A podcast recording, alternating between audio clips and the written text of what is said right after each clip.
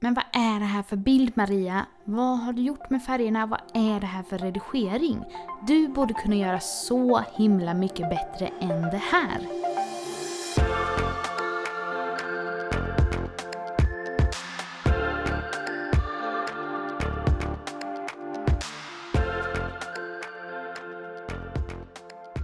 Hej och välkomna till ett nytt avsnitt av Fotopodden. Jag som gör den här podcasten heter Maria Ekblad och jag jobbar som gravid och nyfödd fotograf i Göteborg och jag är så himla glad att just du lyssnar. Jag hoppas att du tycker om det här avsnittet och om du inte redan har lyssnat på de tidigare avsnitten så kan jag verkligen rekommendera dem. Jag har avsnitt om bildvisning, gravidfotografering, om att jobba med Instagram, fota natur och nu senast förlossningsfoto. Så om du vill djupdyka in i något speciellt ämne så kan du kika bakåt i arkiven. Idag så tänkte jag att vi ska prata om prestationsångest. Det är någonting som jag inte har tänkt att jag har så mycket av, men som jag märker mer och mer att jag tyvärr tampas med ibland. Man kan ju ha prestationsångest som kommer vid olika tillfällen men för mig så är det oftast när jag testar något nytt och sen känner mig lite osäker på om jag är nöjd med resultatet. Ibland kan jag behöva smälta lite för att se om jag tycker det blev tillräckligt bra och så som jag ville. Jag är nämligen så att jag har ett väldigt bra självförtroende när jag ska göra någonting kreativt. Det vill säga sticka, virka, fota, rita, sy, redigera, filma och sånt som jag tycker är jättekul och tänker nästan alltid äh, det där kan väl inte vara så himla svårt. Speciellt om jag kan se hur något är konstruerat eller gjort. Men tyvärr så är jag ju kanske inte så bra som jag tror oftast. Och sen när jag då har påbörjat detta, eller när jag sen ska sitta och redigera eller klippa, då kommer oftast en dipp och prestationsångesten slår till. Så det är många gånger som jag har suttit framför datorn och suttit med en YouTube-video eller bilder som jag verkligen har haft jättehöga förväntningar på och verkligen hoppats ska bli superbra. Och så sitter jag där med en liten klump i magen och funderar på, är det här verkligen så bra? Det kanske inte är så bra. Äsch, jag kanske inte är nöjd ändå. Åh, jag önskar typ att det här hade blivit bättre. Men om jag ger mig själv lite tid så märker jag att jag oftast blir snällare mot mig själv. Och ni anar inte hur många gånger jag har lagt upp en YouTube-video och bara ja, ja, nu får jag publicera den här. Jag hinner inte sitta med den här mer. Och sen så när jag och min sambo tittar på den på TVn, då sitter jag där och bara men det här var ju inte så himla dåligt. Varför var jag så himla taskig mot mig själv förut? Eller lagt upp en bild på Instagram och bara ja, nu, nu blir inte den här bilden bättre. Och sen så bara, men nästa dag när jag tittar på den. Den är ju jättefin. Så, därför tänkte jag lyfta det här idag för jag tänker att det är nog ganska vanligt och jag läser om många som är osäkra på sina redigeringar, som är nervösa om man duger och den här lilla, lilla rösten och klumpen i magen är nog något som många har. Jag märker att när jag gör saker som jag är van vid och har gjort mycket. Till exempel om jag fotar nyfödd i min studio som jag har gjort väldigt mycket och har en väldigt inarbetad stil så tycker jag inte alls det är lika jobbigt eller skrämmande. Så för min del kommer prestationsångest när jag är ute på lite djupt vatten och provar någonting som jag aldrig gjort förut. Men man kan ju ha det i många andra situationer. Jag tänkte dela med mig av lite tips som hjälper mig när jag drabbas av den här klumpen i magen och de här taskiga tankarna om mitt arbete eller det jag har pysslat ihop. För det jag har några knep som faktiskt hjälper och det kanske kan hjälpa dig också. Det första jag brukar göra när det börjar kännas lite jobbigt, det är att jag skickar det jag håller på med till någon, eller visar min fästman här hemma. Om jag får lite feedback från en kompis, en annan fotograf eller från min kille då så brukar det oftast kännas lite bättre och ibland kan det dämpa rösterna i huvudet som säger att det inte är tillräckligt bra. Jag tycker också det kan hjälpa att titta på bilderna eller filmklippet då på ett annat format. Till exempel så kan jag ibland airdroppa eller föra över bilder till min mobil. För Även om jag gör tavlor och printar mycket så är det ju ganska mycket som vi tittar på våra foton på till exempel Instagram. Och då kan det också hjälpa mig att få en lite annan blick och ett annat perspektiv på vad jag håller på med genom att titta på det på en annan enhet. Så om du känner dig osäker så kan du testa på att kika på det i det formatet istället för man kan faktiskt få lite andra ögon. Och jag har ju ett sånt här publiceringsverktyg för min Instagram som jag tidsinställer.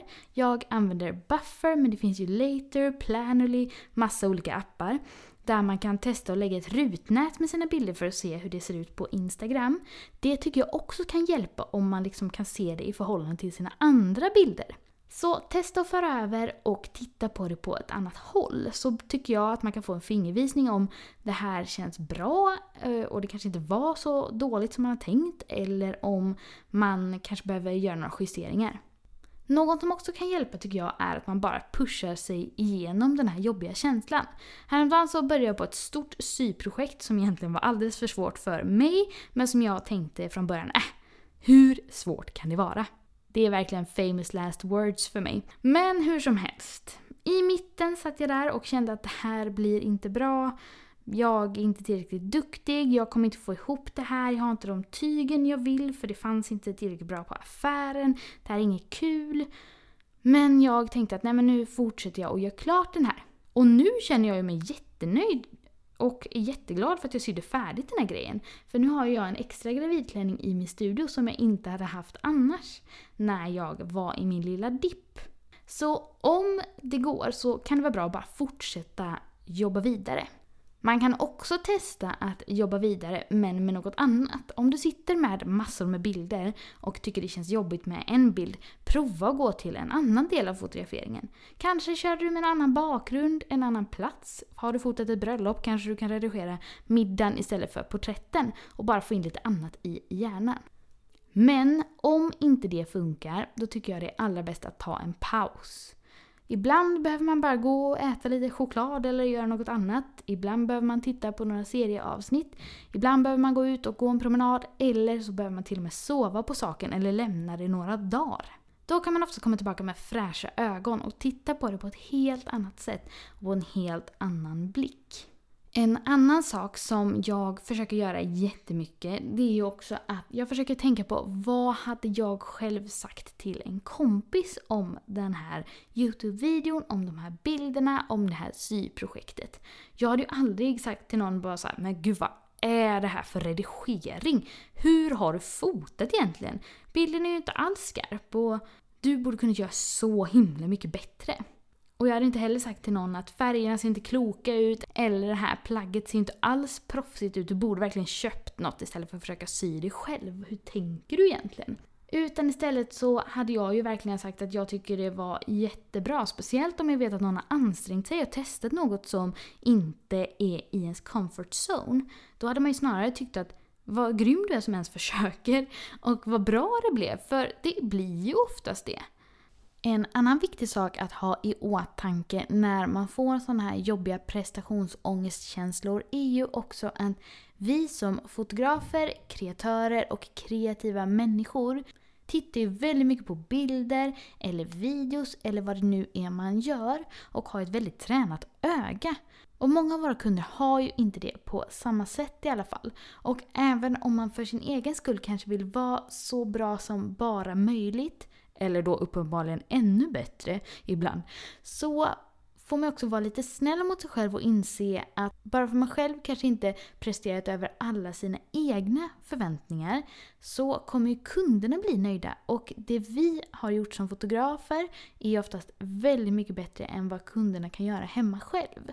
Och förutom fina bilder så kommer ju faktiskt kunderna till oss för en annan anledning. Och det är att få bara minnen på sina nära och kära. De tittar oftast på andra saker i bilden för att de känner personen som är på bild. Det kan vara en bild som kanske inte är fotografiskt perfekt men då kanske deras lilla bebis gör en grimas som är så himla typisk för honom. Kanske är det en bild på mormor som orkade komma på hans bröllopsdag trots att hon börjar bli lite gammal.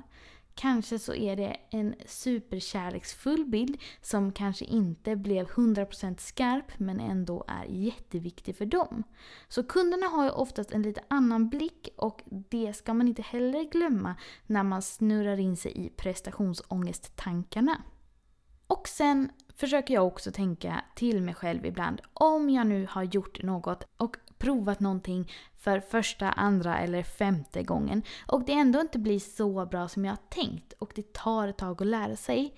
Att då får jag väl vara nöjd med det jag har gjort hittills. Då får väl jag göra något bättre nästa gång och jag har ju alltid lärt mig någonting på det jag gjort hittills. Så då får man också se det som en vinst, även om det kanske inte blev 100% exakt det man hade föreställt sig och inte exakt vad den här prestationsångesthjärnan säger att man borde ha lyckats med. Så, där har vi några tips för hur man kan parera den här lilla jobbiga rösten och klumpen i magen som uppstår ibland när vi testar våra vingar. Om du också har prestationsångest så hoppas jag att det här lilla avsnittet hjälpte dig och nästa vecka kommer det en ny intervju med en härlig fotograf. Om du inte redan är med i Fotopoddens Facebookgrupp får du jättegärna gå med där för där pratar vi foto varje dag och har en riktigt härlig gemenskap. Fotopodden hittar ni på Fotopoddens Instagram och även Facebook-sida och www.fotopodden.se. Mig hittar ni på fotograf Maria Ekblad på Facebook, Instagram och Youtube. Och så hörs vi såklart i Facebookgruppen. Ha det fint så länge, tack så hemskt mycket för att ni har lyssnat så hörs vi snart igen. Hejdå!